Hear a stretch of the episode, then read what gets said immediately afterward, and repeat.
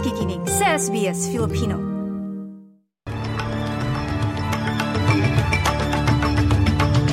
Sa ulo ng mga balita, bagong migration strategy binatikos ng Nationals Party.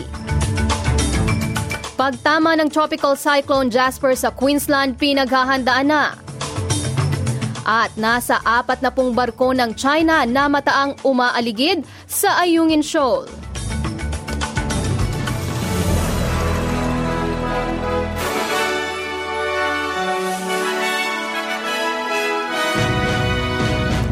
Sa detalye ng mga balita, dinipensahan ng Labor Government ang inilabas nitong bagong migration strategy at tiniyak na prioridad pa rin nila ang mga Australian citizens sa mga trabaho.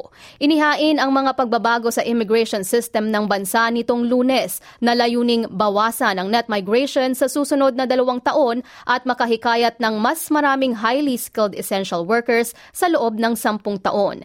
Binatikos naman ito ng National Party at sinabing maaari itong magpalala ng housing crisis sa bansa at magkaroon din ng kakulangan sa essential trade workers.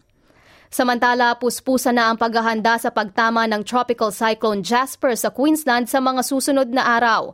Inaasahan ang pananalasa ng malalakas na hangin sa ilang komunidad, kabilang na ang Cairns, Innisfall, Palm Island at Wujal, Wuhal Wuhal. Nagbabala naman ang Bureau of Meteorology na bagaman mabagal ang galaw ng cyclone ay maaring lumakas pa ang intensity nito. Sa Queensland, sinisimula naman ang pagpili na ng bagong premier kasunod ng anunsyong pagbibitiw sa pwesto ni Queensland Premier Anastasia Palaszczuk noong ikasampu ng Disyembre. Inanunsyo na ni Deputy Premier Stephen Miles at Health Minister Shannon Fentiman ang kanilang intensyong tumakbo para sa posisyon. Si Ginoong Miles ang iniendorso ng dating premier at pinaniniwala ang suportado ng United Workers Union. Sa Victoria naman, nagdulot ng matinding traffic at gulo sa kalsada ang banggaan ng mga sasakyan sa northwest ng Melbourne. Dalawampung sasakyan ang nadamay sa banggaan sa gitna ng makapal na fog sa Western Freeway at Mirneong malapit sa Bacchus Marsh bandang alas 4 ng hapon nitong lunes. Kinumpirma ng Ambulance Victoria na may dalawampung pasyente na dinala sa hospital kasunod ng insidente at isa dito ay nag-aagaw buhay.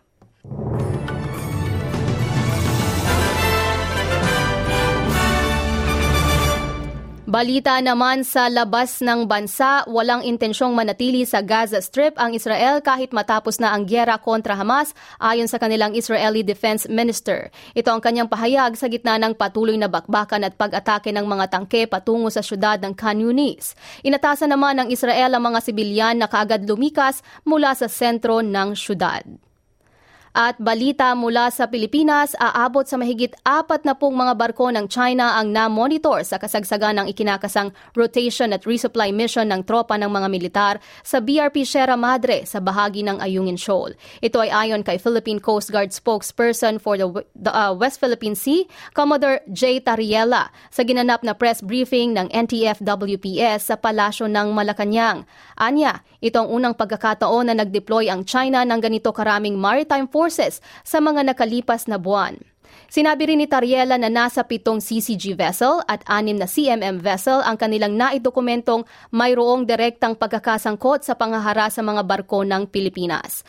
Samantala, nanindigan si Pangulong Ferdinand Bongbong Marcos Jr. na ang Pilipinas lamang ang maaring mag-operate sa West Philippine Sea. Sinabi rin ni Marcos na ang Ayungin Shoal ay nasa loob ng exclusive economic zone ng Pilipinas at walang basehan ang anumang claim ng ibang bansa na labag sa international international law.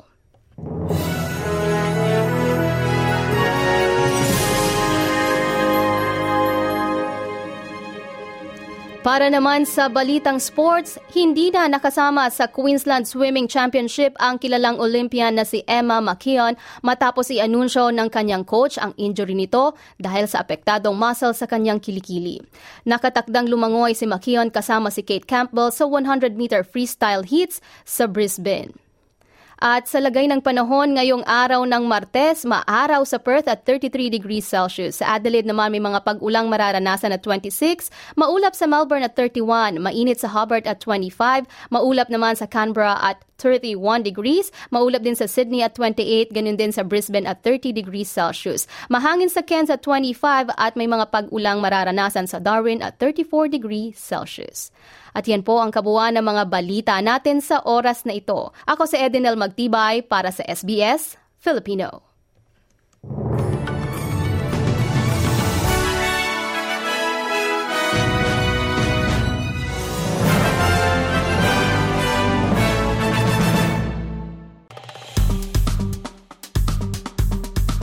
I-like, i-share, mag-comment, sundan ang SBS Filipino sa Facebook.